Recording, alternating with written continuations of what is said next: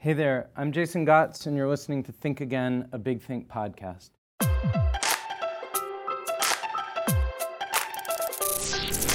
Started in 2008, Big Think is a kind of online think tank of big ideas from some of the most creative thinkers on the planet.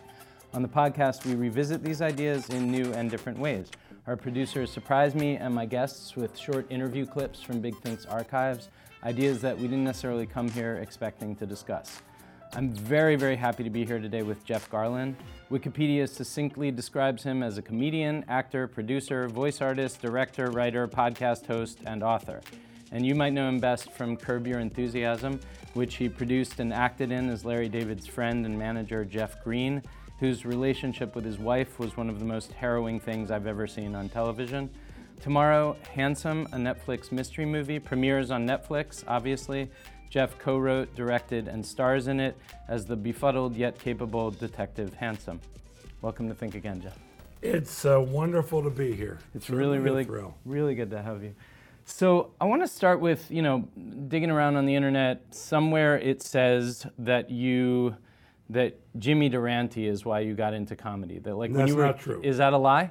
No, it's. I mean, I, I, I, I always love comedians. I love comedy movies. Laurel and Hardy, even. Mm. I love watching uh, stand up on Ed Sullivan on The Tonight Show, Saturday Night Live, Monty Python. Like, I've always loved comedy. Right. I didn't know it was a job until when I was a little kid. I saw Jimmy Durante perform, and on the way home, I asked my parents if that was a job. They said yes, and I said that's a job that I want. By the way, Jimmy Durante would be part of why I'm a comedian, Right. but Not the whole story. not- yeah. Yeah, well, to your parents' credit, they actually said that it was a job. I don't know Yes. if my parents would have said that. Yes, it wasn't like they said that's a job. After I said that's a job that I want, that they thought, oh, that's what he's gonna be. Right. Because I was eight. Right, right. Little did they know what Little they they had know, yeah. unleashed on the world. Were you like consistent in that all the way up to adulthood, or you kind of like go in and out of different ideas, or was was it going to be a comedian like from from day one? Like, was that it? I think it really crossed over for me personally. I didn't let it out. I still went to college for a while, uh, you know, just to make my parents happy and such. But when I saw the Blues Brothers, Oh, yeah. and I left the movie saying I was on a mission from God, and everyone laughed. I go, no, no, no, seriously, I'm going to be a famous comedian. That's Were you in. Chicago at that point? No, I was in South Florida. Oh, you guys moved to Florida, Yeah, right? But you yeah. came from Chicago, and Yes. that movie was set And in Chicago. And then moved back to Chicago, yeah. Those were Second City guys, so Yes, yeah, yeah. it's all connected. Was it? What was it like moving to Florida at that point? Was that like really It was culture shock. Yeah. I mean, living in the suburbs of Chicago to South Florida, which no matter what you think is the South. It's not Jews and condominiums. It's not hotels. Those aspects are there. Right. But it's the South, man. And Jews at that point, not so welcome. Talking Okay. 1974. Oh yeah. I got into a lot of fights. I got out of a lot of fights because I was funny. Oh, that's But I got into a lot of fights. That's funny. I, I had William Shatner on this show, and he was talking about how he used to get in fights in the playground up in Canada for being Jewish. And his take on it was like, that made me tough. I can't imagine a parent wanting to throw their children to the anti Semitic wolves. But, Right. you know, he was like, that's how I got tough, kind of thing. I mean, do you see it like that? Or? No, I've been, I've always been vulnerable, and I don't want to be in a fight. I've gotten in my share of fights, but I'm not tough. I'm confident. I ain't tough. Yeah, yeah, gotcha. Um, there was a moment on your podcast, and I, I'm embarrassingly, I've forgotten the name of your show, which was great. What was It it? was called, uh, um, by the way. by the way, which is great. And I listened to the Lena Dunham episode and the Jeff Tweedy episode. I'm a big mm-hmm. Wilco fan. And there was this moment in the in the Jeff Tweedy one where I just wanted to ask you a little bit about it because I think I feel like it must get at something. You start going off on like diarrhea at some point in the middle of that thing. Okay. Yeah, yeah, yeah. And Jeff is like clearly uncomfortable, like from moment one. Like, uh-huh. and you know him. You guys are Yeah. friends or whatever. Yeah. So, but like, I can tell. I am. Sh- you're a very perceptive guy. I know you know he's uncomfortable, and you just keep taking it further. And, and he's like, "I'm so glad we've gotten on this subject," you know. And you just Well, keep going and messing going. with him, yeah, yeah. yeah, yeah. And I was just wondering, like, I, I wonder if you want to. I mean, I don't want to get too deep, but like, if you want to unpack that a little bit about what that is. That you? Is there something you in there? Like, Well, I mean, as long as you're not making people truly uncomfortable Mm-hmm. and sad, it's fun to play with that. Taking it to the limit. yeah, like- but I'm not gonna. If it was hurting him, I would have stopped. yeah. No, I mean I can. He was just being, I think, more. That was his clever way of dealing with it, being being uh, not responsive to it. I mean, I get the feeling like he was kind of squeamish about it, actually, genuinely, but but not in By a way, way, that not that it was like hurting his feelings. I think diarrhea is a funny word, but I don't even know why I would bring up diarrhea. I don't even know the context. I don't. I don't. Remember. I, I don't remember either. But It you, you have been a started going off on like more and more intense, lurid like stories of explosive. Oh, the poo diarrhea and the stripes yeah. on the wall and the- stripes on the yeah, walls. yeah, yeah. But I think that had to have started with him, and I just know these stories, and I was going to tell them. Yeah, yeah, yeah, yeah. Well, that was that was really funny. Um, so I, I guess what else did I want to ask you about before we get to the surprise clips? Oh yeah, meditation. You do Yeah, you transcendental meditate. meditation, Yeah. yeah. And what I do a lot of meditation as well. Um, I cannot. I, I sort of like when I hear you and see you, I can't picture you meditating. Was it like hard for you to get Well, you- there? usually Like- you don't know me as a person. You don't even see on screen. That's a- and that's by the way, not in a different Handsome- guy? And handsome, I do show more of the quiet version of me, That's right. and there's more melancholy. That's right. I, as a person, am. I'm not difficult to understand, but I'm split into very gregarious, to very not overthinking, but introspective and quiet. I see. I get very quiet. Are you so? Is like around other people? You're very. You're. You tend to be gregarious. If, if, like- if there's call for like, yeah, I don't feel like it all the time, but most of the time I can rise. right.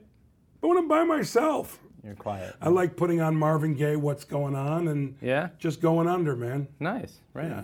Do you read? Are there? I read constantly. What do you read? What are you into right now? Reading right now, I'm reading. Or recently, or whatever. It doesn't. Matter. No, no, I this- know that. Yeah, yeah. I read probably at least a book a week. Oh yeah. Yeah. Fast What am reader. I? What am I? I know I'm reading some book now that I don't normally read, but I saw a trailer for a new movie with Michael Keaton, who I love. Okay. And I thought, well, that looks interesting. Let me see what the book is that's based on. And I just started reading this book. It's it's a book about spies and stuff. Okay. Not something I normally would read, but that's what I'm reading right now.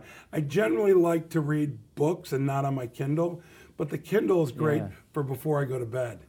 See, I love. Why is that? I used to read under the pillow with comic books with a flashlight. Oh yeah, yeah. And yeah. now You- the Kindle, light. Yeah. and especially you can adjust the light so it doesn't hurt your eyes. I read in the middle of the night. I stopped with the Kindle because I found that I was reading like I typically have this like very intense super ego about like I must read the whole book from beginning to like I'm not good at abandoning books. Right. On the Kindle I abandoned like every book. I was just like buying binge buying books and like I do reading the same. two chapters. And I've read two chapters and went, this is not going to work. Yeah. But I do that with a real book too. and I do that with movies. You got my time, you got my money, you ain't getting my time. What's the best book that you read in recent memory? See, I'm terrible at this. I'd have to be standing in my office or in my bedroom where my stacks Okay. of books are, Okay. and I'd have to go, oh, Do you know what I mean? Yeah, yeah, I'm yeah. not. I'm not good at like if you say what comics make you laugh right now. It's like I can't. I'm really much better at uh, multiple choice or just being told. Like if you gave me a list of books, you go, "Have you read any of these?" And I go, "Oh yeah, I love that." You know. Yeah, no worries, no worries. Uh, But I read everything from the classics to biographies to um, well written boxing and baseball books. I remember, I'm just thinking of a book now, I read it a few years ago. Jane Leavy wrote this book about Sandy Koufax. Okay. And if you love sports or baseball, that's still one of my all time favorites. I just told somebody today they love the Beatles, and I said, if you want to read the best Beatles book, it's by a guy named Geoff Emerick, Okay. who was their engineer called Here, There, and Everywhere.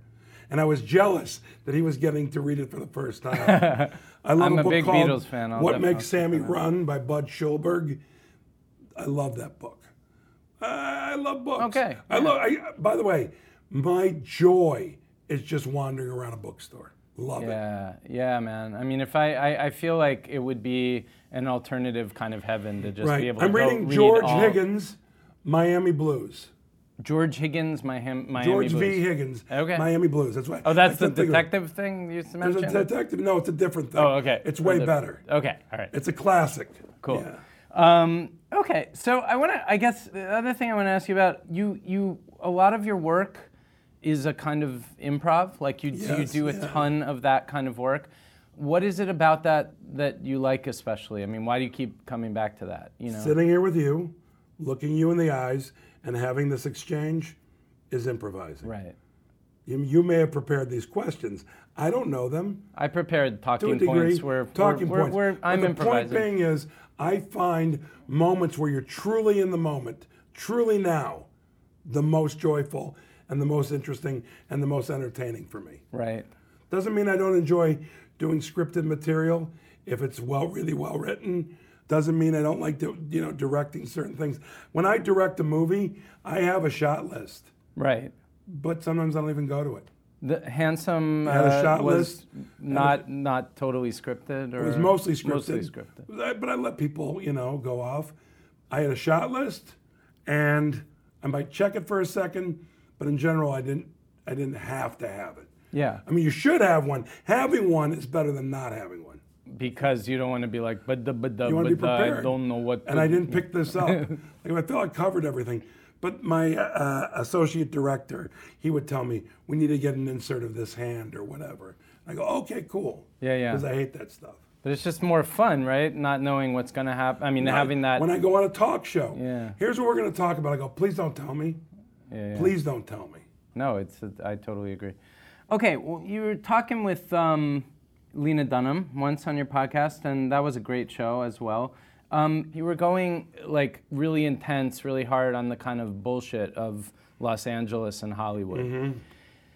And I guess that's where you live and spend most of your time. And I love it there. pretty much, and you do love it there. Mm-hmm. So yeah, no, I mean, I just, I guess I was wondering, like, if, you know, you were you were advising her, you were like, oh, these vultures on the red carpet, they basically they they want sound bites from you. That's all they want is sound bites. So why are you talking to them sincerely? Well, that's so what do you do you mistake. separate yourself that way? Like, you, Well, here's the thing. Yeah, when yeah. I do a red carpet, I know the comedy outlets and anything that's sort of national public radio or a certain internet thing that they want to have as much of a healthy discussion as possible. Right. But in general, all these things want people want is just for you to pop in, say one or two lines, pop out. So you just try to like rapidly code switch and be like, okay, I'm dealing with E. Let me make up Actually, some. I try not to do E. I try not to do the ones that are Gotcha. looking for the thing. gotcha. I just I try not to. Sometimes it's unavoidable, but you know, I just sort of I keep it quick.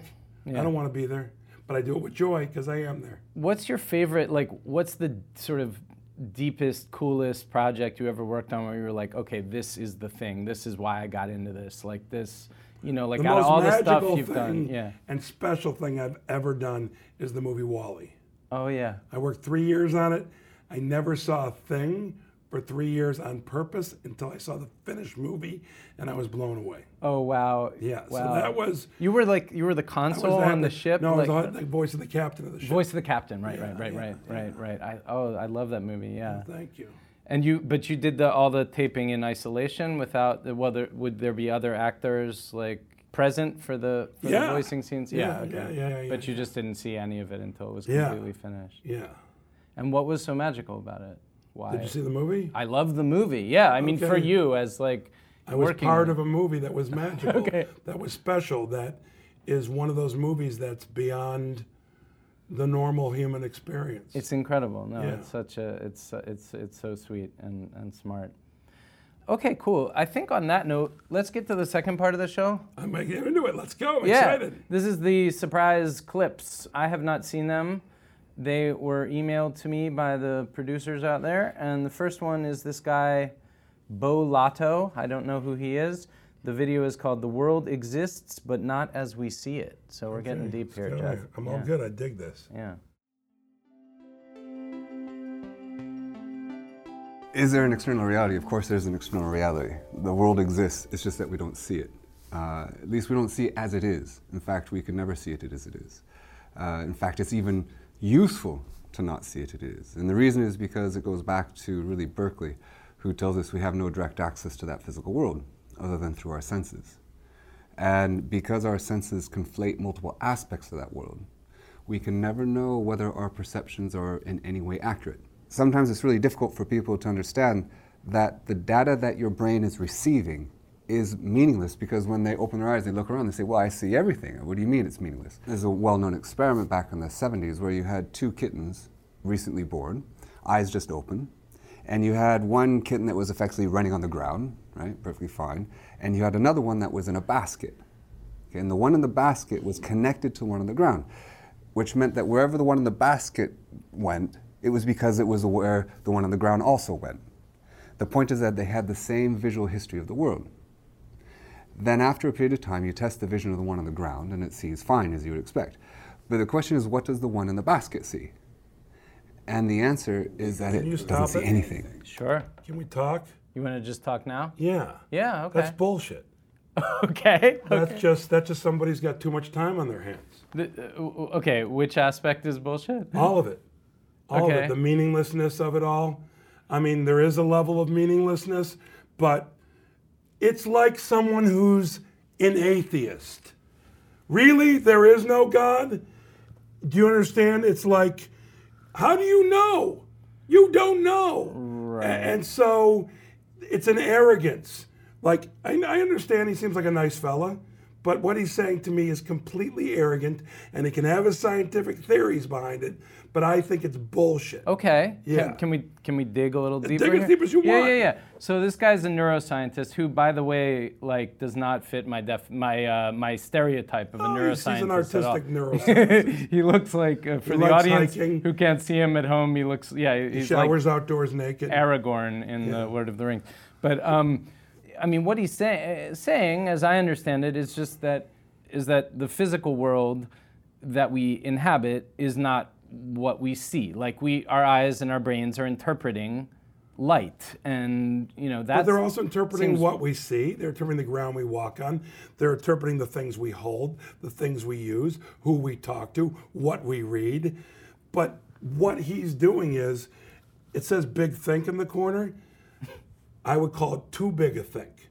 Because I think, I'm not saying be ignorant, but I'm saying, come on, man. I'm getting a lot more accomplished than you by sitting by a river and watching it flow and feeling the breeze.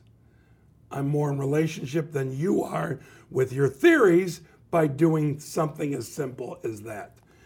Something as simple as listening to a comedian and laughing is more productive than what he's doing. That's what I think. Really? Because I think what he's doing takes away from the simplicity of being a human being. Hmm. By the way, it can get very complex, very overwhelming. I don't say that. Yeah, I'm not saying that. But the simple joys are what we should be striving for because you know why? We don't live to 500.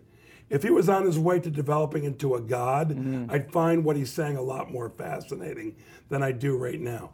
I was asleep within 10 seconds.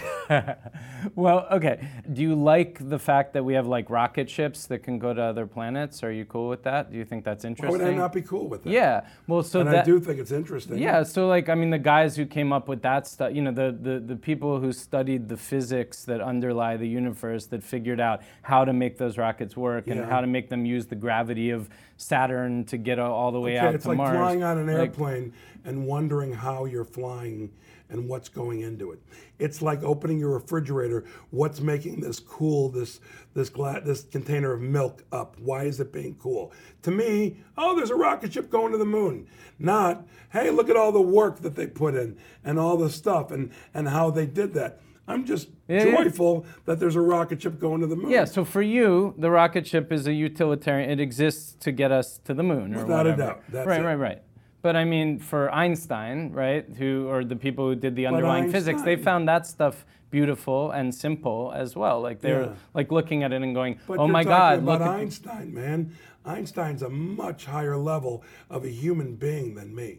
He may not be kinder, he may have been not been more thoughtful, but holy crap, he knew a hell of a lot more than me. But that doesn't mean I want to know what's in his head or what's in this dude's head. so, so you're basically just saying that this guy's field of study is boring you, pretty much. Like you just don't want to listen. No, I, I To think it's, neuroscience, I like- think it's useless. Useless. Yeah, Wow. yeah, Okay. yeah. All right. I mean, I'll give you. That's interesting. So, I mean, Ah, that's really funny. So uh, You have to go home. You leave here, you go on the train, you ride on the train, you see the different people, you go home, you're greeted by whatever you're greeted by, you go to sleep, you wake up. You have to find motivation for that. You have to see how you react to that the whole time. right. It's all there. Everything you need to know and experience is there. I'm not saying that there aren't other lands with other experiences, but the analyzation of what he's doing, technically taking apart, let's say your train ride on a neuro level.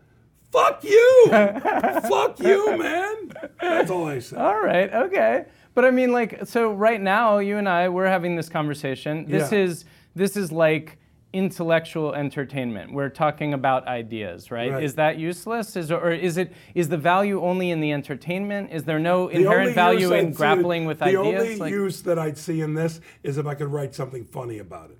Otherwise, it's useless. okay, all right. Our discussion, Plato, Socrates, Our useless? discussion is strictly based for your podcast. Uh, okay. Our, our podcast serves no purpose. And if we were at lunch right now, I would think, I don't want to have lunch with him again because this is too exhausting. like, I get it. I get it for right now, total sense. But I don't want to be part of this. Yeah. Well, if we went to lunch, I don't think I would bring this up. I don't know that. That's okay. No, I'm just telling you, I okay, probably cool, wouldn't. cool, Yeah. cool. So if we ever go to lunch, we can talk I about don't want to have to baseball. worry or about something. that. Good. Yeah. All right, cool. Let's see what the next one is. Yes, please. Um, and I and hope it's less useless. And to by you. the way, Yeah. he told us all that without a smile on his face. Hmm. Fuck him. Keep going. Okay. Um, the next one is Louis Theroux. He's a documentary filmmaker, and this is called Scientology: The McDonald's of Religion. Scientology to me seems to be at a kind of junction of so many quintessentially American qualities. You know, you've got the celebrity dimension, you've got the fact that it's in Hollywood, you've got its sort of relation to the business world and this um, swashbuckling form of capitalism that we have in the US, where you, you find a need and you market to it, and if the need doesn't exist, then you create the need. Uh, it, to me, it's um, it's it's always very telling when you realize that basically McDonald's and Scientology came into existence at almost exactly the same time. Around about 1950, Dianetics was published and the first McDonald's was established. And, and, and actually, as business models, they're, they're rather similar. In, they both work using franch- a franchise system. And in a sense, to me, Scientology is selling spiritual hamburgers, if you like. Let's go at this in the, from the angle of uh, of TM. Um, You've been doing that for how long? Transcendental meditation, Over 10 years. like over ten years. What is the sort of core of that practice? Are you just is it mostly sitting, like and just Sen- sitting, focusing on the breath you- and- no, there's no, No, focus no on the breath. breath. That's it's effortless. You have a mantra. You repeat the mantra in your head. You leave the mantra to think about something that someone said that bothered you. To think about, oh, this Okay. comedy bit I'm, I'm writing on doesn't work. But the minute you realize you've left, which sometimes takes five minutes or however long, you come back to the mantra. And it's like riding a wave. You go back and forth, back and forth. Got you. So the ma- mantra functions the way actually the breath does in some other forms of meditation, where Well, you no, the there. breath is part of it, but it's not one you have to be conscious about. Right, right, right, right. Got you. See, being conscious about too many things, that's why golf, to me, there's a level of simplicity to it, Ah. and then other levels of it make it too complex. And then only really the professional golfer or the great athlete who's skilled can pull that off. Your common man practicing his swing, ridiculous. So like simplicity is important to you. Like, Simplicity is very important. you don't like things to be overcomplicated, and you're looking for Without a doubt, that would clarity explain. and simplicity. That would explain. the previous. Yeah. By the way, if the if the previous guy could explain it, he was doing his best to make it simple. He didn't do a good job. Right. That means he's not a genius.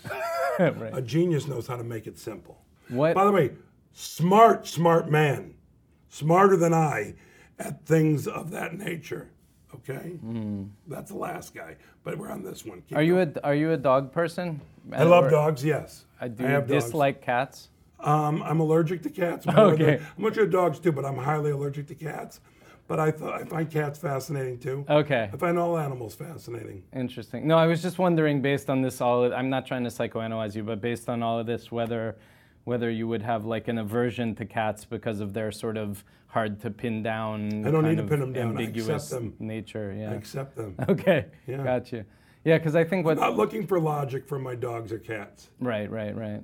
But I, I, I sometimes think that when people call themselves dog people, that like what they're psyched about how simple dogs are, because dogs are just like, "Hi, I'm here. Hello, Yeah, let's but go there's for a lot walk," more you know? complex than because you have to be their caretaker.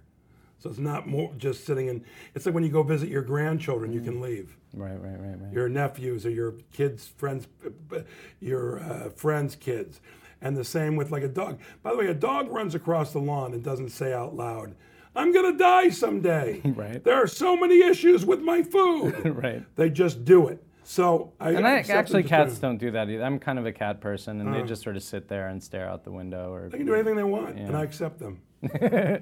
so going back to the premise of this video, so he's talking about he's and Scientology. Like I don't know, you're out in Hollywood, so you must know some folks who are Scientologists, probably. I know plenty. Yeah. And also, I'm friends with Leah Remini. And I knew her when she was a Scientologist. I worked with her when she was a Scientologist. Okay. I mean, because I whatever you know, I don't know if you've seen any of these documentaries or read anything I've about seen, them, I've read, but like I read the book and I saw the one on uh, HBO. Yeah. That Alex Going Clear Going clear. yeah. Fascinating. I'd like to see this movie. I saw a trailer for it. It looked kind of fun. yeah, Um, I can't get enough of the Scientology thing. You know, uh, I think it's just so interesting that a truly a cult that treats people poorly can exist. But it kind of goes and that with, so many smart people are like well, here's the it. thing I know? think about. Yeah. When I was a younger father, my Yeah. kids are now 17 and 21. Okay. I remember other children, when my kids are like seven, eight years old, misbehaving. And I sort of give a look to the parents, not that much of a look, because I'm not, want to be like that. Hmm. and they would say to me, What am I going to do? I don't want him to be angry at me. I want him to love me. And I said, I'm going to tell you two things. Number one, an abused child loves their parents. Okay? And know that whatever minimal amount of discipline that I put down, not physical discipline, but here's what you did, here's what you can't have anymore. You can't play video games, whatever it is. My kids would get, get terribly upset. Within a half hour, they're in my lap kissing me. And I truly think it's the same thing with Scientology. They abuse these people like they abuse people like like it's their children. Yeah. And the children love them and want them to continue to love, and they don't know how to get away.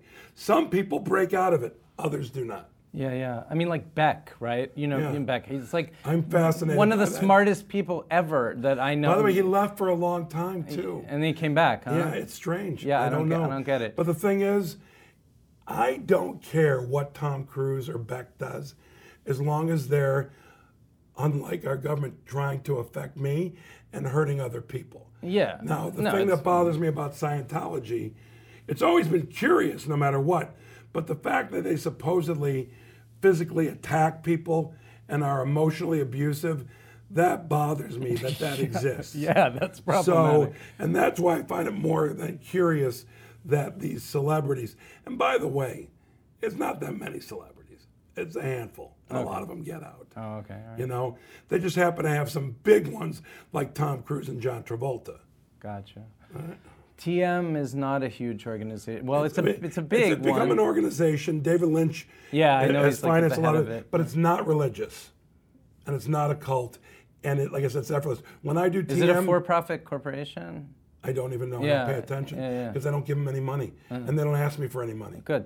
So, So- then maybe not. Yeah, I mean, I know they have to have a. They charge a lot now to teach the practice, and the Maharishi Maharishi was right because my teacher learned from the Maharishi. Okay. I had a direct descendant. So I'm sorry. The Maharishi is the spiritual father of uh, transcendental uh, meditation. Okay. And she said that he always said to her, "You should charge something because that's how the Western world looks at value." How you use things. So she charged, and I think the Maharishi charges somewhere, I think 250 bucks. Mm-hmm. And now I think it's like 2,500 bucks. But she never charged that, you know, but they charge more. And they use that to build their organization. Right. And I don't know that I agree with that, but I don't care. I mean, they're, I- not, they're not hurting anyone, they're not holding anyone captive. Yeah, yeah. And like I said, it's not a religious organization. Sure. No, I ask only because I'm very interested. I, you know, my whole adult life, I've been very interested in, you know, especially Buddhist forms of spirituality and meditation and so on. But like, and when I was younger, Judaism, I came close to mm-hmm. converting to my father's uh, recessive religion of Judaism. Um, and but always the organizations kind of turn me off. Like I end up on my own doing well, that's my problem with alone. Judaism Like, and all organized religion. Organized religion turns me off. Do I believe in God? I personally do. Uh-huh. Do you know where I see God? When I go outside and look at the lake and look at the trees. I know there's something. Right. I know it. Don't know what it is. I'm not smart enough to know what it is. That's why I say with the atheism, like, really, you know there's no God? That is such a. You can have a feeling there's no God. right. That is different. How do you know? There are no concrete facts. Right. And you don't, I, I get the feeling like you have a feeling, you trust that feeling, you want to go with your gut, and you don't want to go under that. You don't want to sit there and go, okay, wait a minute, logically, wait. Like, No, but even logically, you can't argue against God or for God. yeah. You can't lie. There's no logic in either. I think it's a personal thing and it's a feeling that I have, but it's also not something that it's anyone's business that I need to shove down people's face. Right. One time in the audience, there was a guy wearing this necklace with a thing on it, and I swear to God, looked just like the Star Trek pendant. I said, Oh, you're a big Star Trek fan? He goes, No. I go, What's that? He goes, That's my pendant that shows I'm an atheist. so he was wearing something. I go, Why? He goes, I want people to know. You want people to know you don't believe in God. Right. It's just, it's the same thing where I say liberals and conservatives, sometimes what's the difference? Everyone's got their hokey beliefs that they want to shove down your throat. And if you don't believe the same thing, you're wrong. I want to go to Yeah, yeah. the specifics of McDonald's Scientology. Okay. And I see a connection, a bigger connection. I think they both are not good for mankind. I think McDonald's is worse for mankind than Scientology. Right. And we say that, I say that I don't like that people are being emotionally or physically abused at Scientology. Well, animals are being killed brutally for people to have a cheeseburger. Now, mind you, ethically, I am a vegan. Do I always eat vegan? No. But ethically, I am. I'd like to always do, but I do the best I can to make it through the world. Gotcha. But I think that McDonald's, in a corporate way, is doing it and getting away with it because it's accepted that thing. And Scientology, it's not accepted, but it's so secretive, and most of America during the day aren't thinking about it. Right. And most of America during the day are wanting to get their Big Mac. Yeah, and I mean the other analogy I think is that like McDonald's also I mean there's the there's the cruelty to animals aspect which is huge, enormous. Impact on the earth, huge, enormous. But then also the sort of like colonization of the inner city with fast food, right? So that like people But see, I don't, I don't buy that. And I know that that's true. Don't get me wrong. I agree that that's true in terms of the inner city, but they're in the outer city. They're in the rich white neighborhoods. They're fucking everywhere. Oh, yeah, yeah, yeah. The only No, difference but what I'm is saying is- the inner city doesn't have a lot of choices and a lot of money. That's what I'm so talking about. McDonald's wins the battle there. That's what I'm talking about. So you're so from a like nutritional and physiological standpoint, you're keeping not intentionally maybe, but those people are being kept no, in, in a crappy not cycle. intentionally, but they don't care. It's all about the dollar, man. They don't care. Yeah, yeah. That they're ruining lives. Right, right. Why would they don't care? But that's what I'm saying. It's a vicious cycle where the where those But also, folks are eating Scientology that doesn't food. care that they're ruining lives. They just want to buy land Right. and control things. Right, right, right. Exactly. It's all terrible. but when I'm upset about Scientology or McDonald's, I'll go out and, and look at the trees and feel the breeze. Yeah, yeah. Doesn't mean it doesn't exist, but it helps center me. Do you get time to get out into nature? I Like- make time. No, I don't like fucking nature. I hate Oh, nature. trees. I You love just a good. trees. I love a good Blu-ray. Yeah, but trees in front of my house. trees in front You of my house. You hate nature? Like I no, Too I don't hate bugs? nature, but I'm a very allergic guy. Yeah. Um, when I go on a hike, I I never go on a hike, but I'll go for a walk. Okay. And usually in more of a city area. Gotcha. But I love looking at trees and I love the breeze. And I love nature, but more so on high def. You know, I'm on my TV. gotcha, gotcha. Um, one, one, I think one last thing I want to say before maybe we, we wrap it up is, you know, one thing that I've noticed about like, you know, from Curb and to other work that you've done as well, um, it kind of fits in a way within what you might call a kind of like neo-Jewish comedy. Like there's this Mm-hmm. like the comedy of kvetching, the comedy of irritation, Right. like annoyance, Right. Like you, you, what? If you can share the experience Okay. and people can laugh at it, fantastic. Yeah, yeah. If you're just complaining and it's not funny, not interesting. Right, right. So it all falls like you see Woody Allen complaining or Albert Brooks. It's funny. It's funny. So either it's funny or it's not funny. And if it's not funny, it means you're just negative. Right, sure. But like complaining, but but but irritation is fertile ground though for you. Yeah. Irritation's fantastic. Yeah, yeah. I get irritated, but I make it funny. Sure. I plow it out through comedy. I do not get irritated. Like I said, if I get depressed, I'm gonna meditate. I'm gonna look at the trees. You know, Yeah, yeah, yeah. look at my children's faces. You know, it's like there's plenty of places to go. But when you're irritated and you're funny, it's delightful. It turns irritation into delight. Delight for you, delight for the audience. It's wonderful. And the shared experience of it, that's when comedy becomes high art. Mm. So you're taking something negative and turning it into a positive. Without a doubt. yeah. By embracing what's negative about it Right. and attacking what's negative about it. Yeah. Jeff Garlin, thank you so much for being on Think Again today. This was a It lot is. of fun. It was a joy for me. I really enjoyed it. I look it. forward to doing it again someday. And uh, and and Jeff's show um, is called Handsome. It's a movie. It's a movie. It's a movie. Netflix. Sorry, It's the first ever Netflix mystery movie. Mystery and movie. it's on. Uh, it's on Netflix. Yes, and it, it's a nice balance, like as as Jeff was saying, between comedy on the one hand, but also like a, a, a sort of a quieter, more Yeah, there's pathos. There's uh, there's a Existential side. melancholy. Yeah. Melancholy. But here's what I want to say: people who listen to your show, I feel, will dig my movie. Not saying for sure. I'm more proud of it than anything I've ever done, like made myself. I think that if they listen to this show, then they're going to enjoy something like the movie I made. I think so too. Thank you so much. Thank Jeff. you.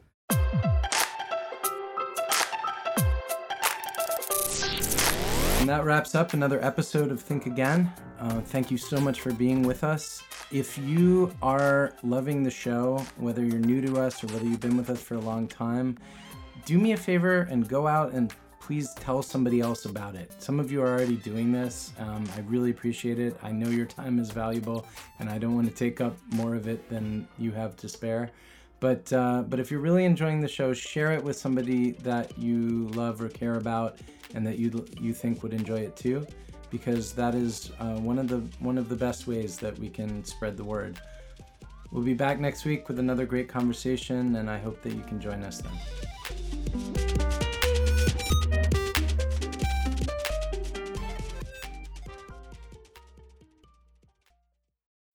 When you need mealtime inspiration, it's worth shopping Kroger, where you'll find over 30,000 mouthwatering choices that excite your inner foodie. And no matter what tasty choice you make, you'll enjoy our everyday low prices, plus extra ways to save, like digital coupons worth over $600 each week. You can also save up to $1 off per gallon at the pump with fuel points. More savings and more inspiring flavors make shopping Kroger worth it every time. Kroger, fresh for everyone. Fuel restrictions apply.